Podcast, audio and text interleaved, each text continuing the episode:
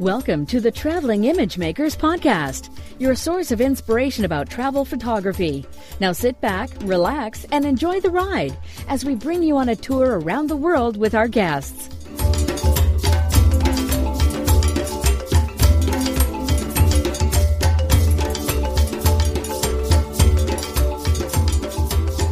So, welcome to another episode of the Traveling Image Makers Podcast. And today we have the opportunity to chat with a traveler, photographer, master equipment reviewer, food and coffee lover, and just super nice guy and good friend of mine, Gordon Laing of uh, Camera Labs. Hi, Gordon. How are you doing? Bon- what's new in your world? Buongiorno, Ugo. Thank you very much for having me uh, on your show. And hello, Ralph. How are you? I'm real good, thanks. Uh, very nice to meet you online here. I loved your introduction, Hugo. You summed me up. We can end the show now. That's all I want people to know. okay, well, good. the truth can't get out. The truth can't get out. That's it. We'll do it. And yeah, as uh, we already heard, Ralph, uh, uh, you currently still in Portugal, Ralph? Yep. Right now I'm in uh, Belém, which is uh, just outside of Lisbon. Yeah, enjoying myself. It's a great, great country. Yeah, great place. Um, Mm-hmm. What about you, Gordon? I heard you just uh, returned from a trip to the U.S. What was the yes, I was, occasion of your I, trip there? Yeah, I was in New York for a few days testing the new Sony Alpha A9, which is uh, Sony's highest end mirrorless camera today. It's a kind of pro sports and event photographers camera, and it, they're, they're being very ambitious with its pricing and its specification, really trying to go up against the kind of people who shoot with an EOS 1DX Mark II or a Nikon D5. So that's pretty pretty high aspirations, and in some ways they're beating them. In other ways they're still playing catch up. But it's a very ambitious camera, and from what I've used of it so far, it's extremely impressive. So if you go to cameralabs.com, you'll see my kind of rolling coverage of that. And depending on when you view or listen to this podcast video. I may have even completed the review. So check it out and uh, see what you think if you're interested in that camera. Before we start, uh, can you tell our audience a little bit more about you? I know Ugo got into a little bit of an introduction, but uh, you know, when and how did you come up with the idea for Camera Labs? How long did it take you f- for you know for you to become one of the premier sites for people to come to for camera uh, and lens reviews? I love that you you use that description. This sounds like uh, I, I said, look, guys here's what I want you to say about me. Premier science. I didn't. I didn't write any of this. It's all true. It's all I'm true. Very flattered. I'm very flattered that you think that. I've actually been a journalist for um, 25 years. It's the only job I've ever had. Straight out of university, I started. Uh, I joined a magazine in the UK in London, and started reviewing technical equipment, computer equipment. Um, but I've been interested in photography since I was a little kid. You know, I was I've been actually shooting film longer than I was shooting digital. You know, every single format that you could imagine. So when I started reviewing computer equipment, it was at the time in the early 90s that digital cameras first came on the scene and they were computer peripherals. You know, there was nothing user friendly about them. They all used, you know, old style nine pin serial ports. Half the time they didn't have screens on them. They were too expensive. No one had LCDs of that kind of size or quality back then.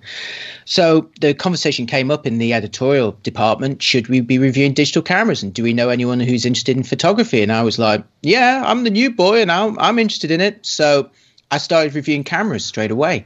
So I was reviewing them for magazines and newspapers and a bit of broadcast. And, and then after about 10 years of doing this in print, the internet kind of really took off. I mean, it's amazing to sort of talk about it now as something that wasn't always there. But it was really kind of in the late 90s that people really started to do, you know, a, a decent amount of uh, editorial content online. In particular, pioneers like uh, Phil Askey on DP Review and also Imaging Resource, Dave Etchells, all those guys, DC Resource as well, Tom's Hardware and uh, AnandTech on the technical side, all really what online journalism could be producing massively detailed technical reviews. And I would look at them quite enviously because on a magazine or a newspaper, you've got to be very strict about your word count. Typically, you may only be writing 500 or 800 or 1,000 words on a product. So you've got to be very disciplined. And if you're a freelancer and you're only being paid by the word, that also limits how much time you can spend on something. So I was being frustrated partly by what you could earn from this, and secondly, in the kind of detail you could go into so I was seeing what these guys were doing online. I thought, you know what? that's for me. So I started Camera Labs in oh, it was about twelve years ago now. Um, so about 2005 as a place where I could really be very self-indulgent and and start publishing the reviews that I always wanted to write, that I always wanted to read. And at first, like most websites that are started by individuals, it was non-commercial. You know, you start off with no readers at all, zero traffic. So of course it made no money. So I was still having to write. I was sort of doing two jobs at the same time. Uh, and it was at that time that I actually moved to New Zealand for a few years, and I was really concentrating on growing Camera Labs at that point. And after about a year and a half, it had grown to a point where it had begun to earn enough money for me to start reducing my magazine work. And then after about two years, I'd reduced, I'd basically stopped writing for the magazines and was writing solely for Camera Labs, which is what I've been doing ever since. So all of the stuff that I write now is uh, is on cameralabs.com. Um, if you visited the site, thank you very much. It, you'll you'll see that I do very very in depth reviews. They can run to about twenty thousand words long, which which is immense. You know, like a small novel. And you'll you'll gather from my chat that you know I I don't half like going on but I try and make them approachable. You know, I do a lot of travel. I've, I've traveled with Ugo a lot. I'd love I'd love to see you as well, Ralph. You know, I, I love traveling. I love taking pictures as I go along. So it allows me to test these cameras in lots of interesting places. So there's pictures of nice places, pictures of nice food because I love to eat, I love to drink. There's always nice pictures of coffee, hopefully. So the sample images are not just the same old pictures again and again. So I hope that even though they are very detailed reviews that they're also fun and approachable and and hopefully you'll also have discovered a uh, podcast that I do for every review with uh, Doug Kaye California. And that's just another a kind of another element another side of it because people like to consume content in different ways. So I have the written content I have the social content you know on Instagram and Twitter I'm Camera Labs on both of those obviously Facebook as well. And uh, the written stuff uh, at cameralabs.com the podcast videos YouTube the the whole thing. So I do it all. I do it all. There's no way to escape. Hopefully, you've seen some of it. and the book. I mean, the comes the into it. I mean, the the reason why we are here today, and it's uh, mostly to talk about your book. When you and what you said before, like you like. Uh, uh, like writing camera reviews and going very in depth about cameras, so you're kind of a gearhead but also traveling and travel plays a lot of uh, part in, in your book uh, lots of different locations and, and, beautiful pictures. I mean it's uh, it's great that uh, i mean reading your reviews it becomes apparent that you just like taking pictures and it's uh, the the perspective of those reviews is not overly technical though it's very though it's very detailed but it's uh, from the perspective of somebody who just loves using those cameras. So about the book. The title of the book is In Camera. Uh, it was released some time ago, but due to some snafus with uh, mail or whatever, I only got it in my hands a few days ago. So, uh, but I'm really loving it. I'm starting browsing through it. Thank you. And uh, it's a collection of very fine images. Uh, each one is accompanied by a bit of a, a backstory, details of how you made the shot, and then camera settings uh, each picture you can know its uh, aperture, shutter speed, and conditions, white balance, and so on. You were taking, and um, and a precious tip with with everyone. So I love it even more seeing that many of those pictures were taken during trips that we took together, like to Scotland, England, Ireland, and so on. And uh, well, the the thing about the book is that it's not just a coffee table book with a collection of nice images and, and tips uh, and gear information and so on, but it's also an illustration of your approach to photography, which is uh, mm. hinted at by the title, which is in camera. So, can you please explain why in camera? What what does it mean? Well, most simply, it means delivering an image that was produced inside the camera alone. So that means no post processing, no post processing outside of the camera, no shooting in RAW and taking that file into Photoshop or Lightroom and tweaking it uh, to you know until it's been bent out of all shape and form. Now, I should say before I go any further that I know um, there are certain styles of photography that really do demand post processing. I also appreciate that some people really enjoy post processing, sometimes more than the actual capture process itself. But that's not to say that it's the only way. And I was finding that over the past few years that a lot of new photographers and even experienced ones that I've been speaking to have assumed that you need to, in all situations, shoot in RAW and post process, that the actual capture was only one half or even less than one half of, of the final image. And that didn't really tally with my own experiences. First of all, again, going back to when I was a kid and I was shooting in film, even though I had a dark room at home, my mum was good enough to let me convert a couple of our bathrooms in various houses that we lived and black them out. And, you know, I did do some processing and did, you know, you can dodge and burn in the dark room. But you, th- there was a kind of uh, approach that you would take to your photography, especially with film where you've only got a certain number of frames, where you would really try and get it right. There wasn't this, oh, I'll fix it later attitude. You would try and get it right in camera as you took the picture. So that was kind of one half of it, the whole kind of technique side of it that that I, I feel has been lost by a, a, lot of photographers. But then the other thing I noticed, the, you know, when digital photography first started, the images they were producing were not very good. It wasn't just that they were very low resolution; it was that their processing in camera wasn't wasn't very authentic to the to what you were seeing. The colors weren't very good, the tones weren't very good. They looked electronic. And you know, back in those days, you really did. As soon as the raw files became available, you really did need to shoot in raw and process them very carefully yourself to get a decent result. But what I was noticing as I was testing more and more cameras, because I've tested pretty much all of them, is that they were getting better with every generation. Their JPEGs were getting better. The RAWs weren't getting better because that's just the raw data, but the JPEGs with every generation of camera were getting better and better and better, particularly so on the mirrorless cameras. Um, now, I first really got into mirrorless cameras, and I think we'll probably talk about that a little bit later, so I won't say too much now. But I first got into them for their electronic composition, not their size, but the fact that you could preview anything on the screen or in the viewfinder. When you're shooting with a DSLR in a black and white mode, you don't know. You're shooting blind if you're shooting through the viewfinder. You have to imagine what black and white looks like. Uh, if you change the white balance, you have to imagine have I got it right? And you don't know until you play back the picture or process it later. But with a mirrorless camera, you can view live as you're composing what the what the picture is going to look like. You can deploy all manner of uh, focusing and compositional aids to help you get it right. And if if it doesn't look right, or if it's slightly squint, or too bright, or too dark, or too red, or too green, you can change it.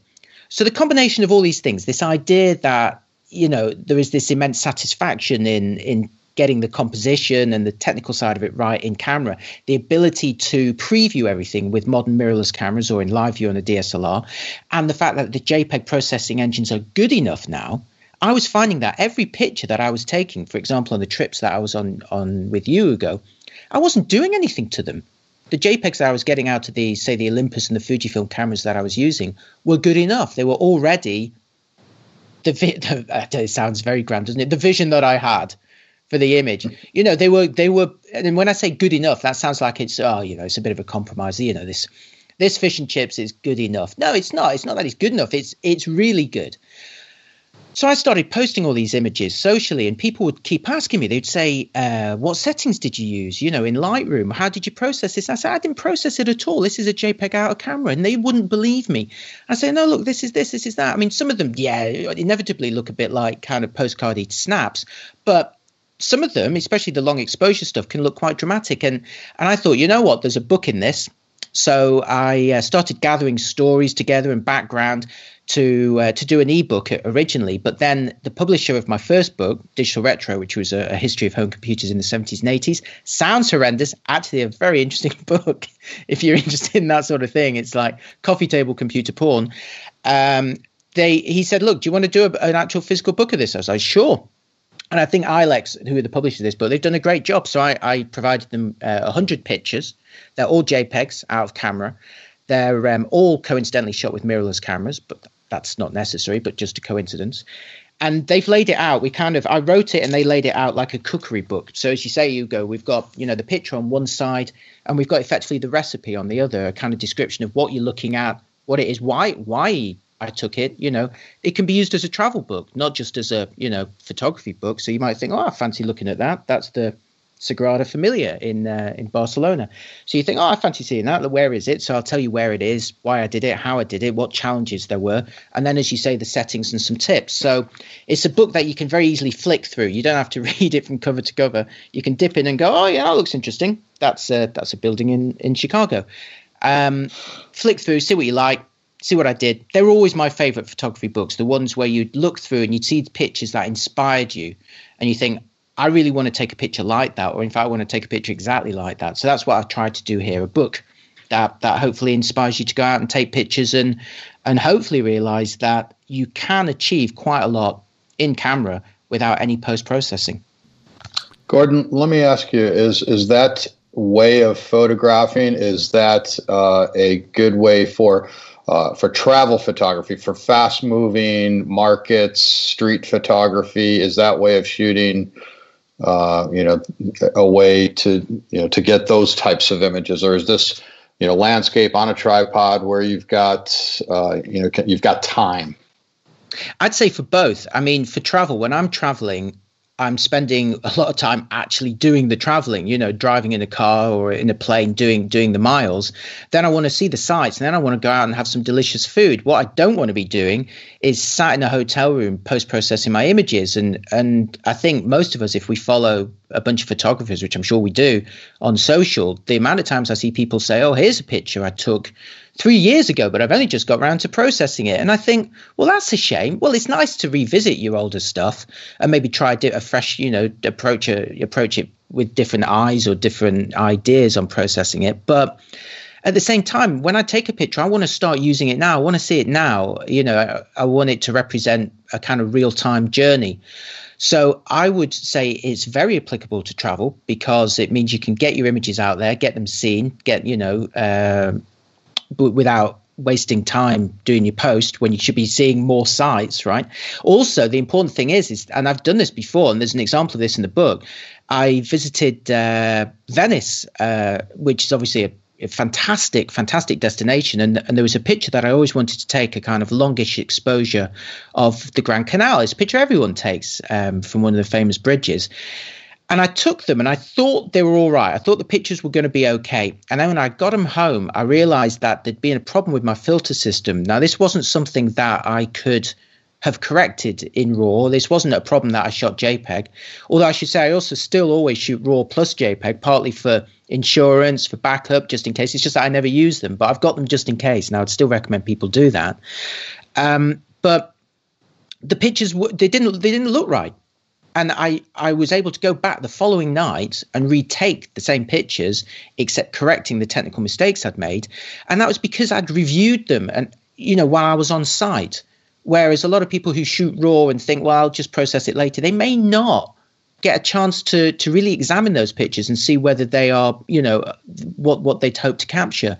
So that really helped me there. But yeah, I've seen people uh, do fantastic uh, street photography. Uh, there's a guy I know called uh, Matt Hart, uh, who's a UK based street photographer, does some fantastic stuff with the Fuji system.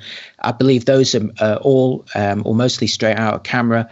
But equal, so that's very fast moving photography, but equally landscape photographers, um, which I, I am probably more than than street, also succeeding with without camera photography. I think, photography. I think it's applicable to all styles, apart from if you say into very heavy HDR, because that you know in its nature, even though some cameras do have HDR modes built into them now, really that is that does involve post processing where you're or frame blending where you're saying I'm going to take this from this frame, this from that frame, and that's a different thing. And it's fine, and it can produce some really nice results. Sometimes it can produce some really frightening results. It's just not what I'm into.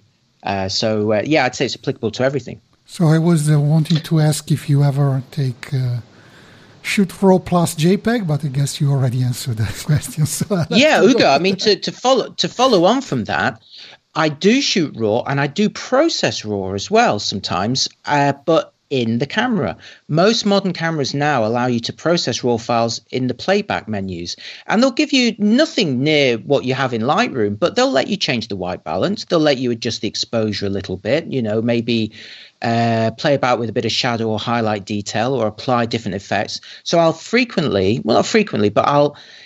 I'll take a picture with, say, the the kind of picture style that I think will work best, but safe in the knowledge that if it ends up that another one might work better, I can always apply that to the raw file. But again, in camera, let the camera generate the final JPEG, you know? And I'd like to think that, say, Fujifilm knows their sensor better than Adobe does. So they're the best engine for processing the files from a camera is, is arguably the manufacturer's processor, right? It should be. It's not always the case, but it should be, and in some cases it is. So use their use their raw processing engine, but do it in camera. It's amazing what you can do. So I would encourage people to explore that. But still, yes, I'm not going to say just shoot raw, turn just shoot JPEG, turn off raw. I would advocate shooting raw plus JPEG, but try your hardest to try and get that JPEG right first time because there's immense satisfaction in doing that. I do shoot RAW plus JPEG, especially now that I've got the the XT2, which has two SD card slots, so I should RAW to one and JPEG to the other one. But I'm uh, I'm still geared towards processing on a computer, and I'm pretty fast at that. I try to spend no more than five ten minutes on an image, and I shoot RAW, and then I I shoot the JPEG just in case. It's not like you shoot JPEG and then RAW just in case. I do the opposite. RAW and JPEG in case I want to, yeah, post it immediately online. I, I have the JPEG. Yeah, I mean, the most important thing is to find a, you know, you could say this, I could say that, and we all listen and read from a lot of different photographers and a lot of different opinions. The most important thing is to find something that works for you, that delivers the pictures that you want. You know, I mean, you could be struggling for ages trying to emulate someone else's technique, and then you find another one or tweak it and think, hey, this really works for me. I've got the pictures that I want. And most importantly, you're enjoying it. It shouldn't be a process. It's like, you know, working out, when you go to the gym, someone might say, right, you've got to do this exercise. You say, I hate that exercise, but yeah, I want to be fit. So you, you try it all. And then you're like, hey, I really like tennis or I really like swimming or parachuting or whatever it is you've got to find what works for you this is just what works for me and what what's really great is that we can all describe our you know our ideas and people can try them out and yeah, you know hopefully get get something from that but yeah i'm not trying to force people into doing things a certain way just saying that this is this is a way you can do it and it works for me and um, you know it's, it's nice to see I, I hope that you don't necessarily have to go down the post processing line especially with uh, the JPEG engines of, say, Olympus and Fuji, which produce really, really lovely JPEGs. Really, really lovely. Uh, Gordon, you're a gear expert, so let's talk a little bit more about gear for a bit. Uh, you obviously receive a lot of cameras and lenses to review, uh, as demonstrated by the range, uh, you know, that of cameras that you've used in your book. Um, they they include Fujifilm, Sony, Panasonic, Olympus. Uh, I'm not going to ask uh, which is your favorite brand, but uh, you seem to have a preference for the mirrorless system, and it sounds like all the pictures in that book were made with the, the mirrorless system. Why? Why is that? Is that a coincidence or what? No, it's because I, I most of my personal work is shot with uh, mirrorless cameras. It really, I tell you how it started. I was. It started with the first DSLR with live view, which was the Canon EOS 40D, and one of my other hobbies is astrophotography. And one of the hardest things with astrophotography, especially when you're shooting through a telescope, is focusing it. Very hard. There's no autofocus on a telescope. You got to focus it very carefully, manually by hand. And there's no assistance when you're doing that. There's no magnification or anything. You you you just what you see through the eyepiece or you know through the camera's viewfinder. That you know that that's what you're having to focus with. It's it's very hard, and you, because sometimes the images are so dark, you can't use traditional split focusing screens either. Sometimes you actually have to remove them. Um, and the bottom line is that you look at your pictures and you'll be like, it's a little bit soft. It wasn't very nice. Then the Canon 40D came out uh, which was the f- I think the first DSLR with live view, and a lot of the traditional photographers and camera reviewers just thought, "What the hell is this about?" Who, you know, why would you compose with a screen? You know, it's slow, it's sluggish, which it was. Um, you know, it, what's the point? But I saw the point immediately for me because finally I could actually view, say, the moon uh, or a star or a planet on the screen and magnify that image before I took it. By magnifying it on the screen, I could actually focus it. And I thought, this is fantastic. And then at the same time, higher and higher resolution cameras were coming out. And I was beginning to notice this, I wouldn't use the word phenomenon or problem of uh, back or front focusing which is that when you shoot with a DSLR, when you focus a lens on a DSLR through the viewfinder, you're not using the information from the sensor, you're using the information from a separate focusing module in the viewfinder head, which is bounced off a mirror. And you've got to trust that that camera that the distance between the back of the lens after it's bounced off the mirror and has gone into that autofocus sensor is exactly the same as the distance when the mirror flips up and it hits the sensor. Because if it isn't, the picture is not going to be perfectly sharp. And if you think about it, it's a, it's a miracle that it works as well as it does. But as resolutions got higher and higher, you began to notice, or I began to notice as a reviewer, that these AF modules were not always as reliable or consistent as you wanted them to be. However, shooting in live view, you were looking at the image on the screen. Oh, sorry, the image from the sensor. So if it was in focus on the sensor, you knew the picture was going to be in focus. There was no surprise. It was going to be perfect. Again, back in the day, the focusing was horrendously slow, but you knew it was 100% accurate. So these two experiences really turned me on to live view. The problem with live view, of course, was that it was very, very slow. So then along came the first mirrorless cameras, which were natively live view. This is what they worked in. There was no optical backup or alternative. They only worked electronically. So they had to do it better. And at first they weren't amazing. And the EVFs, the electronic viewfinders, were not very high resolution. But I looked at them and I thought, you know, this this is the future for me because you've got this electronic composition.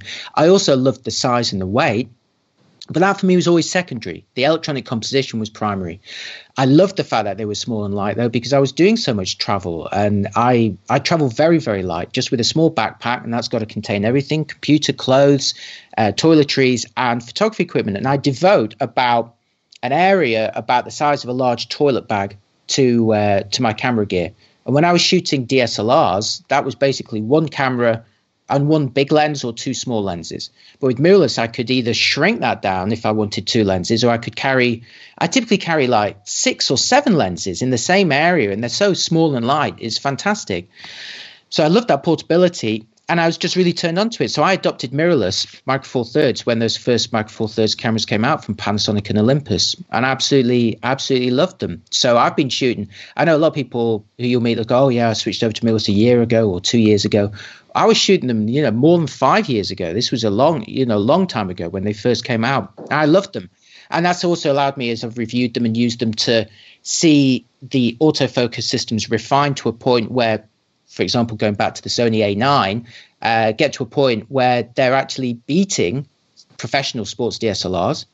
Uh, we've seen electronic viewfinders become incredibly detailed and produce massive images as well. When you compose with a, a, a decent EVF, like on uh, Ugo's XT2, that image is huge that is presenting in the view in, in the viewfinder, much bigger than a comparable DSLR. You go back to a DSLR and that image is tiny. And yet you also get used to the idea of previewing all of these effects that I mentioned earlier. So for me, mirrorless was the way forward. So inevitably, when I was gathering, I, w- I put together 100 images for the um, uh, for the book, I thought, I wonder how many of them are going to be from mirrorless. 98 of them were from mirrorless cameras. Two of them were from DSLRs. And I thought, you know what? Let's just find two more mirrorless pictures and and just say they're they're all mirrorless. If I ever do a volume two, some of them will be DSLR pictures as well. But I just thought I'm that close to making it 100% mirrorless. Why not? So I got one more question about gear, and then we'll uh, switch to a different topics. And uh, with all the cameras that you've tested in the field now, you, you should have a clear idea of what features in the current crop of cameras make your life easier. You already mentioned some of them, like having a precise focusing, electronic composition, and so on, and which ones maybe need improvement. So, which are the features that you cannot live without, if there is any that you haven't already mentioned, and which ones you would uh, if you had a direct connection to some manufacturers, which I think you you have, I do. in a way, which, which features uh, would you ask them to to provide in their future in their future models? Well, there's two things. I'll just say two things. I'll try and keep it a bit shorter. The first is I love articulated screens. I hate fixed screens. I always shoot at funny angles, very low down, um, or from waist height or on table height while I'm sat at a table. And a screen that stays fixed in position is extremely frustrating to me. I find them very, very, very, very restrictive. So I want a screen that at the very least can tilt up and tilt down because that just That just makes life so easy. I can't believe, you know, and it's funny when you look back uh, because I, I spent a lot of my life taking pictures low down, lying on the floor, lying on the floor to take a picture, getting filthy, wet, people staring at you, people not staring at you because they think obviously he's a weirdo, he's lying on the floor, what is going on here? Um, I don't want to do that anymore. And you know, as soon as the first articulated screens came out, you're like, I don't need to do this anymore. And this is this is brilliant. So I hate it when people don't put those on. I know there's arguments against, uh, oh, you know, what if it gets smashed off? Well, you know, maybe I'm careful, super careful. Maybe I've been super lucky, but I've never had a screen get smashed off. I've never had any problems. Maybe, and then I get some sports photographers saying, "Yeah, but you've never had a basketball thrown straight at your face, or a snowboard smashed straight into your face." And I'm like, "No, I haven't." So, but in that environment, maybe I wouldn't want an articulated screen. But for landscape stuff and street stuff, it's particularly good because you can be very discreet with a tilting screen. That's great. If you're any kind of, uh, if you do any kind of YouTubing, is that the adjective? No, not the adjective. The you know, mm-hmm. are you to yeah the verb to YouTube? If you do any of that, then um, you will want the screen to fully articulate and face you, right? So that you mm-hmm. can you can see what you're filming. And I do a lot of stuff where it's just me um, trying to film a piece to camera. And what you want to do, it's hard enough trying to get the information across and not sound like a complete nutter. Then, then think, oh, my head's been cut off, or and I know my head has been cut off. I've composed this deliberately because I've got this giant um, dwarf hat on at the moment because my head's a bit cold because I'm a baldy. But anyway, um, I've rambled off again. So an articulated screen. The second thing I want, I love touch screens. And again, I, I, can hear the collective groans of professionals in inverted commas going, "Oh, what do you need a touchscreen for?" Well, I need it to move the autofocus point quickly and easily. Uh, yes, you can click it with the buttons, but you know, click, click, click, click, click, click, click. I could do that, or I could just tap it and I would prefer to just tap it. Great for movies to pull focus between uh, two subjects near and far. Love that. If I can't have a touch screen, I'd want a really good AF joystick. And again, going back to Ugo's XT2, that has got a great joystick, um, AF joystick, and we're seeing that thankfully on more and more kind of uh, upper mid range cameras now. So, like the current crop of higher end mirrorless cameras like the Panasonic GH5, Olympus OMD EM1 Mark II, Fujifilm X-T2, now Sony's A9, finally, they all have AF joysticks. And that's great because if you hold the camera, it's right under your thumb. And it's great whether you're composing with the screen or you know with your eye to the viewfinder. So those two things, I want um, an articulated screen, and I want a very quick and easy way to move the autofocus area, be it a touch screen or an AF joystick those are my two favorites. Yeah, I can vouch for the articulated screen. It makes a, a lot of difference. I was in uh, in Venice uh, uh, that about a year ago, I was in this place. It's called the Scuola Grande di San Rocco, which is an amazing building. They have this huge room which is all decorated with uh, gilded stucco and uh, frescoes by Tintoretto. So I was. Uh, you cannot bring a tripod in so the first time I went there, I put my camera on the floor, basically, I had a mini tripod. But I could not compose precisely. And, I, there I wanted to compose really precisely because it's a, it's a regular room. I wanted the correct perspective. I didn't want any skewed lines they had to correct in post processing and so on. And I could not see my screen without lying on the floor. And okay, you can lie on the floor on the street or in a field uh, it's okay. Maybe people will, uh, you will get dirty. People will look at you as a weirdo, but I cannot lie on the floor on a Renaissance uh, room in the middle of Venice, which is basically a museum with uh, wardens that are keeping an eye on you. And they would say, well, what are you doing there? You cannot lie on the floor. So I went back this year with an articulated screen camera and I was able to take that picture much better to, to get it really straight just because of that. So it's. I had great. exactly the same situation in the Sagrada Familia yeah. in uh, Barcelona. These great cathedrals, they do allow photography, most of them, but they very rarely allow tripods, and they're often low light. So that would take me on. I'm going to give myself a bonus third thing that I look for, which is built-in image stabilization because not all lenses are stabilized, and especially not the ones that I use. I generally use prime lenses because I'm shooting with the smaller format, and if I want shallow depth of field effects, then I really want to have uh, a nice bright prime lens. So. Uh, having built-in stabilization is great because it means that you can handhold, you know, nice low ISOs with ridiculously short, uh, uh, sorry, long shutter speeds. I mean, with the Olympus's latest system at a kind of 24 millimeter equivalent wide angle focal length, so you know, a kind of good wide angle, but not extreme wide angle by any means, I can hand hold that now at one or two seconds. A one or two second exposure, handheld, it transforms your photography. I can now shoot in the blue hour um, handheld without a tripod. Sure, I'm not going to be doing those long exposures with neutral density filters because those are going to be still need to be 30 seconds, 60 seconds, two minutes to smooth out the water. But if I'm just sort of buzzing around town, maybe I haven't got long. You see people with tripods set up, and they're only going to get one shot because that blue hour does not last long. I'm getting that shot, and then I'm going over there and taking that shot. I'm going over there and taking that shot, and it's because this new technology is, is allowing me to do that. So I love built-in stabilization, and this is where I feel uh, Fuji is now, you know, has to be a bit careful because it doesn't have it because of the way they design their imaging circle. And um, Sony has it, Olympus has it, Panasonic has it, and it just makes such a difference, such a difference. I, I find it incredibly useful. I know that uh, you tend to have a preference for traveling by car when you can. Uh, can you let us know what's so great about driving across country? Well, yeah. I mean, I um, this this was something that I really realised when I lived in New Zealand and then moved back to the UK. I'm going to say I moved back to Europe because I consider myself a European. I don't consider myself uh, British. When you live in New Zealand, you're very very isolated. You can drive around the country. Although there is a, are there are two islands that are separated, you need to get a ferry, but you can't really go anywhere else. You can't drive to another country.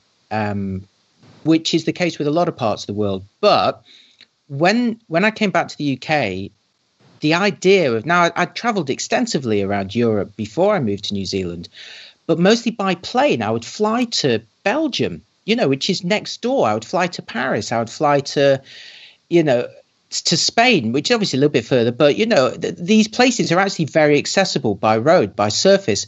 So the first time I did a big driving trip in Europe, I just fell in love with the idea. I drove from the UK through the Channel Tunnel, which is so quick and easy. You drive onto a train, and then the train takes you through, and then you you you you drive off the train. And and just immediately you're in France, and then within one hour you could be in um, in Bruges or in Ghent taking, you know, drinking amazing Belgian beer and and taking photos of amazing Gothic architecture. You could be almost anywhere in France. Give yourself a couple of hours. You could actually reach Germany almost. Um, give yourself a you know a good day. You could be down in Italy or Spain. And give yourself a couple of weeks, say, you know, a school Easter holiday or something like that, or a week, you could bag about five or six countries and sites in all of them. So it wasn't that, oh, where did you go on your holiday? Oh, you know, I went to went to Madrid for a week or I went to Barcelona for a week. Well, I went to all of those places. And then i spent a night in venice and then i went up to you know up through into through the lakes in northern italy into austria and then through germany. And and it, i became extremely addicted to this way of traveling. I absolutely love it. I mean it's hard work. It is quite tiring but i do it with my family and uh, i think they mostly enjoy it. Dad no more driving today. Please no more driving. Two ipads for the kids really help. Stuff them full of movies and they're pretty happy. I think um, you you said sometime uh, that you also enjoy the fact of uh, seeing those uh, those parts of those countries that you don't normally see when you you mm. fly to Barcelona and you might see Barcelona, but you exactly. don't see much of what's around it. You don't see what what changes when crossing the border from France to Spain, how the how things change, how the different uh, countryside looks like, and, and definitely, so. and I love that. I love partly the. Uh, it feels again kind of more honest to me that you do this this kind of trip by surface. Again, also when I used to go to the Grand Canyon in America and I'd be in Las Vegas, everyone I knew would fly over there. I said, "No, I'm going to drive." They say it takes five hours. I'm like, "Yeah, but I want to see the scale of it. I want to see." Get an idea of where it is in the world and that's the same same with this. So you get an idea of where you are but again with borders obviously if you've got a, a, hill or a field on one side of a country and then you you go over a border inevitably that field looks exactly the same. But people are generally very passionate about their identity and where they are.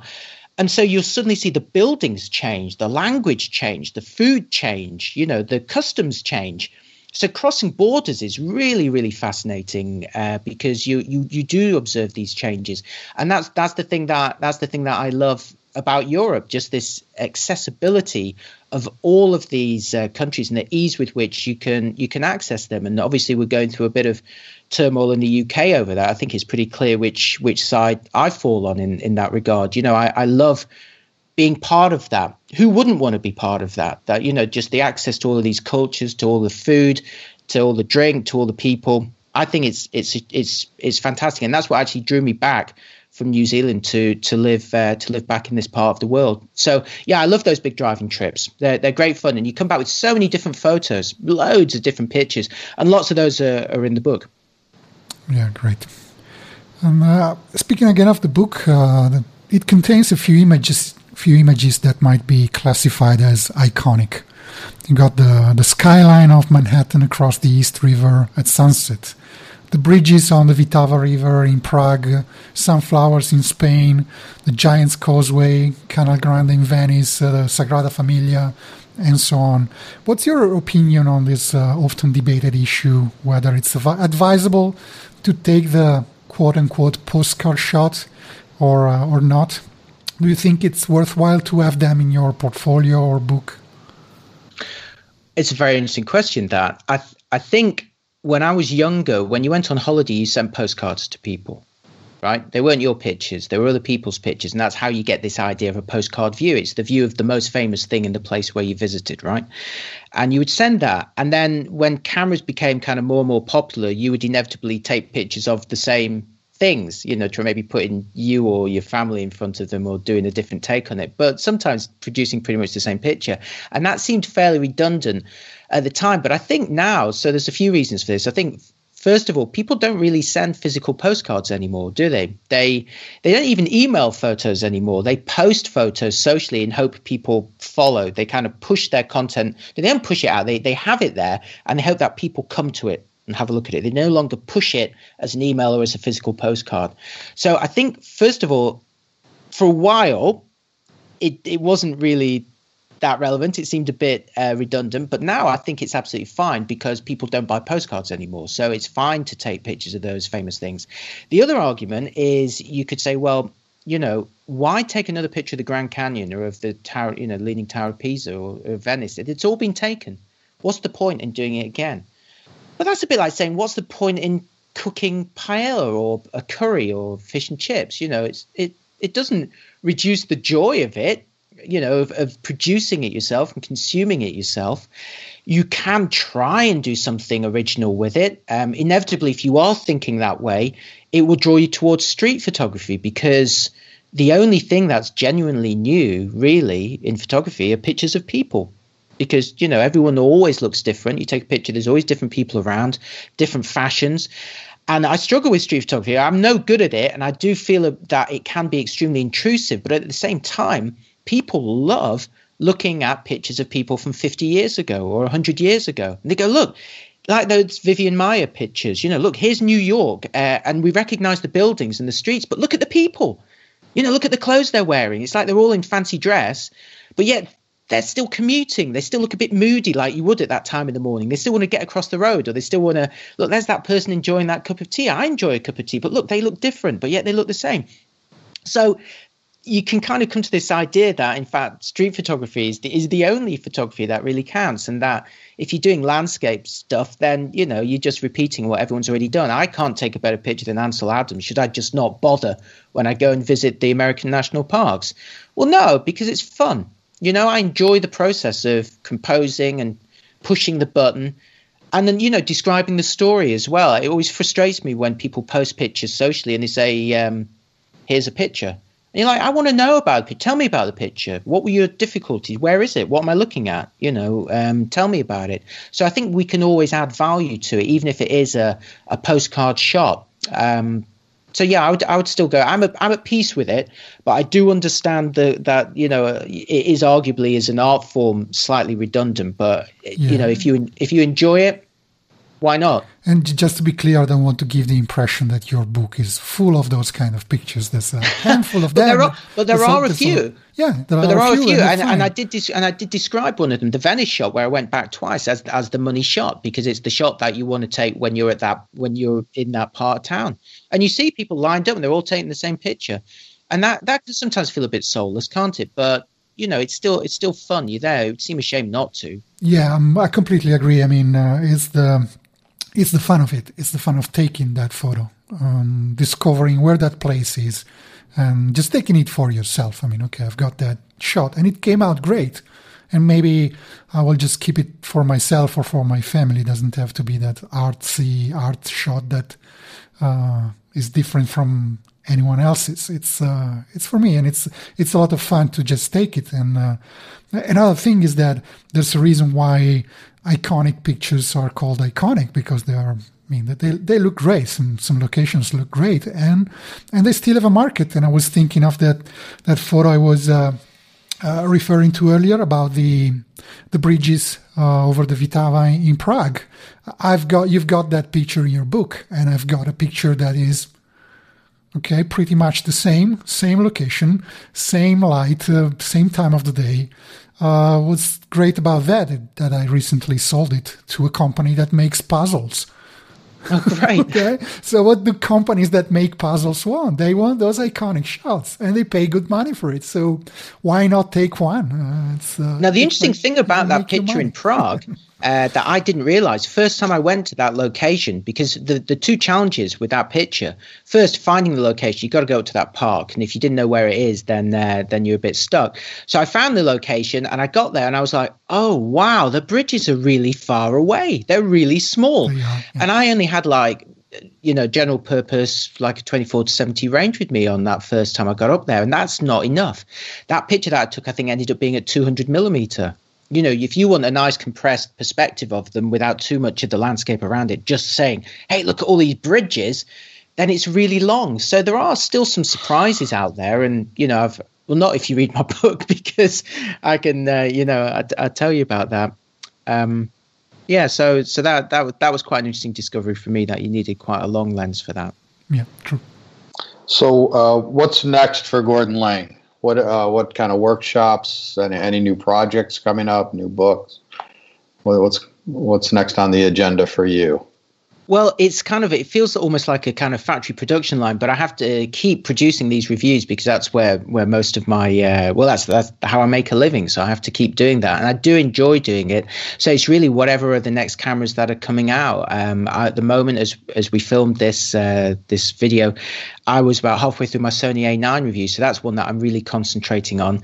And then you know, there's there's more after that. I can't always tell you what what they're going to be, but there will always be lots of reviews. I recently redesigned uh, the Camera Labs website, so if you've not visited it, um, say in the in 2017, please do please do because it's completely changed the look. It's finally mobile friendly. It's HTTPS. It's uh, it works. It looks great on small devices. It hopefully looks great on massive screens as well putting a lot of effort to to try and get that right. So there's still some work that needs to be done on that. So I'm I'm sort of making sure that the website is running really well, ramping up the stuff I do on uh, YouTube and the podcasts as well. Because again, people people like that. I can tell people to visit cameralabs.com until I'm blue in the face. But if they just want to consume stuff on another platform, you've got to make sure that you provide content on another platform. So it's all about keeping all that covered, but still generally just trying to hunt down the tastiest coffee and the uh, the best cakes in the area. And Ralph, I'm going to be asking you about your Portugal uh, tips as well because I'll, I'll be hopefully heading to uh, Lisbon later on this year, a, a, city I've never visited. I've been to Porto, loved that. In fact, I think there's probably a Porto photo in in the book. If not, they will be in the next one. If there is a next one. Um, so yeah, if uh, if anyone's got any food tips, uh, the best pastel de natas, uh, you know, nice nice coffees, things you, like that. I always want to know. Uh, Ghent and Bruges earlier. Mm, and, uh, great city, very underrated city. Everyone visits Bruges and, and uh, Brussels, which obviously great. but Ghent is like this undiscovered uh, gem. It's a kind of quite studenty city, but it's got amazing cathedrals, bridges, canals, reflections, all the beer and and uh, Belgian stew you could hope to have, and I hope to have plenty of it. I end almost all my trips in Ghent because it's only one hour's drive from the Channel Tunnel. One hour. Why would you fly? Why would you fly there? So maybe you can drive down uh, this weekend because I will be there. well, Um, there's there's tips. Oh, I wish I could, Ugo. I wish I could. I love that place, but I can I can definitely uh, later on tell you some yeah, good places tell me to about eat. tips. drink. I'm uh, leaving tomorrow, flying to Brussels, then spending three days in Belgium, going to Ghent and Bruges and Brussels. Oh, it's brilliant. well. Well, there's there's uh, there's a couple of Bruges shots in in my book Yeah, as well. They're just so beautiful. There- There's so. I w- when I was younger, I was never I never quite got a handle on uh, Belgium, but now it's one of my favorite places, especially with all the Trappist beers, which I'm really into. Um, and that you know, there's so much to shoot, and the food is really, really nice. And it's again, it's just so accessible. So parts of France and Belgium are always uh, they're very uh, they're very important to me because they always represent the kind of start and the end of my big European driving journeys. Inevitably, because they're so close to my point of connecting back to the UK. I, I was in Ghent uh, years ago, I mean, maybe 10 years ago, for business reasons, and I, I was really surprised by how beautiful that city is with the central square, with the three churches, the towers, and so on, and the canals. Yeah. And I, I always wanted to go back, so this, this year I was planning a trip with the family. Where can we go? I said, Oh, we can go to Belgium, we can go to Ghent. They said, What? Where is that? Never heard of that. Well, trust me, you'll see. It's beautiful. So Oh, they love it, and of course you have all the nice chocolate as well. I mean, there's so much, there's so much to to like about it, and they have a lot of, you know, if you're a real foodie, they, they have a lot of, uh, you know, three Michelin star restaurants as well. I mean, I'm not into that side of things anymore. I was when I was younger, but it's overlooked a lot of the time in favor of places like France and dare I say Italy, which of course has everyone knows has amazing food, but it's like the first time you go to Spain, you're like, hey, this this food and drink is really really good as well. You know, Belgium's got a, a, an awful lot going for it. Yeah, An awful I'll, lot. um, I'll ask you for some directions offline. Definitely, definitely, I'd be happy to do that. All right, so I think we are at the end of this episode.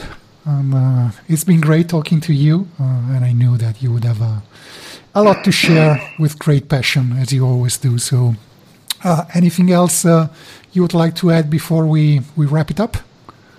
Well, only, only that if if I haven't bored you to death yet, and you fancy seeing any of my travel photos, you can uh, check them out. I post everything on Instagram and Twitter. I'm at Camera Labs on both of those.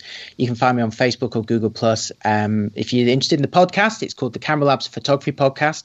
Find that on Google Play or iTunes. I'm on YouTube, obviously, just as Gordon Laing. Uh, but most importantly, if you're interested in any camera reviews, go to cameralabs.com. That is where you'll find all of my in-depth stuff and buyer's guides. And um, if you if you're interested in gear, that that's the place to go. I'd lo- I'd love for you to have a look and let me know what you think. Great, thanks.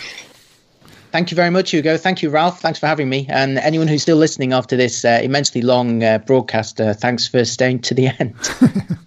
Thanks for being on the show, Gordon. It's been wonderful. Uh, it's great to to finally meet you and uh, and uh, get some really great information. Uh, I'm looking forward to spending some more time on your website. That's for sure, because uh, I may be in the market for a new camera myself.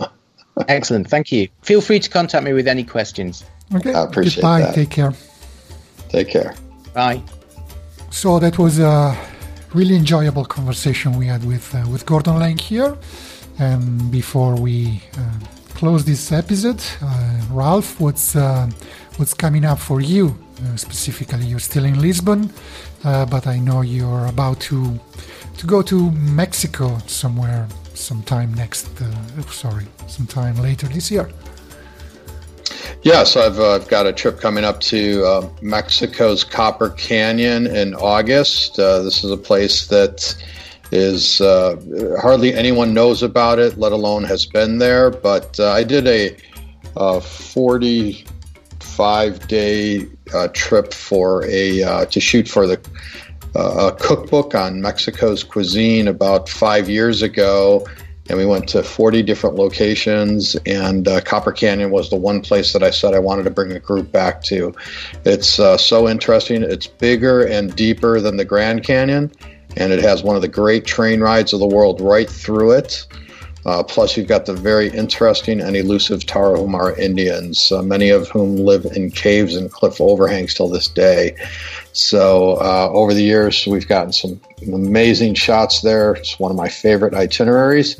Uh, we'll put a link in the show notes to it. But uh, this is a great trip because it only requires four people minimum. Um, typically, my trips are six to 11, so uh, this could be a very small group. But if anyone's looking for a, Um, very accessible, at least if you're in the United States, uh, destination that is a look off the beaten path. Highly recommend Mexico's Copper Canyon, whether you go with me or someone else. Great. We'll put a link in the show notes, as you said. And uh, but basically, people, where can people go to find more about uh, you and your tours?